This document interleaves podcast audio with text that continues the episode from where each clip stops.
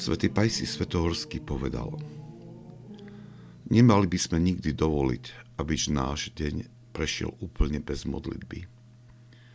Pamätám si, že počas vojny boli i pokojnejšie dni, kedy nebol žiaden útok, ani sme sa nemuseli brániť. Predsa sme z času na čas vypálili niekoľko výstrelov. Inak by si nepriateľ myslel, že spíme a podnikol by prekvapujúci útok.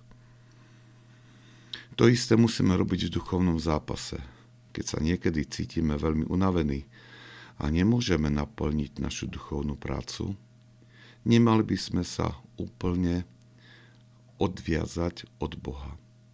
Nemali by sme prerušiť komunikáciu s ním. Mali by sme urobiť hoci len pár prostrácií, pomodliť sa pár Ježišových modlitieb.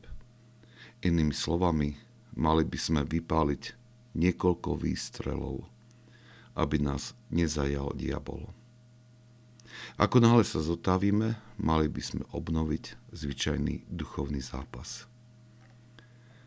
Keď človek zanedba duchovnú prácu, ak neurobi ani tých pár prostrácií a modlitieb, stane sa veľmi nedisciplinovaným. Bude schopný vykonávať rôzne povinnosti, ale nie modlitbu. Videl som mníchov, ktorí ustavične niečo robili, ale zanedbávali modlitbu a štúdium. Nechajte ma urobiť toto i tamto tiež, hovorili a modlitbu odtlačili nabok. Nakoniec sa stali nedisciplinovanými.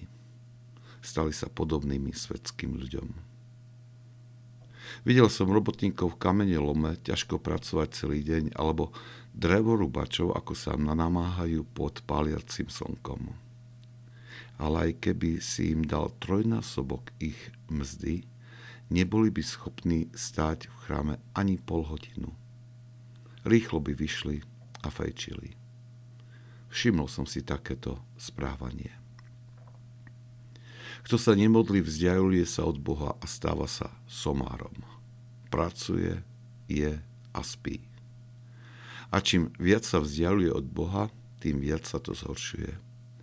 Jeho srdce sa stáva chladným a už sa vôbec nemôže modliť. Aby sa napravil, jeho srdce musí byť smekčené. Musí sa obrátiť v pokániu musí byť otrasený.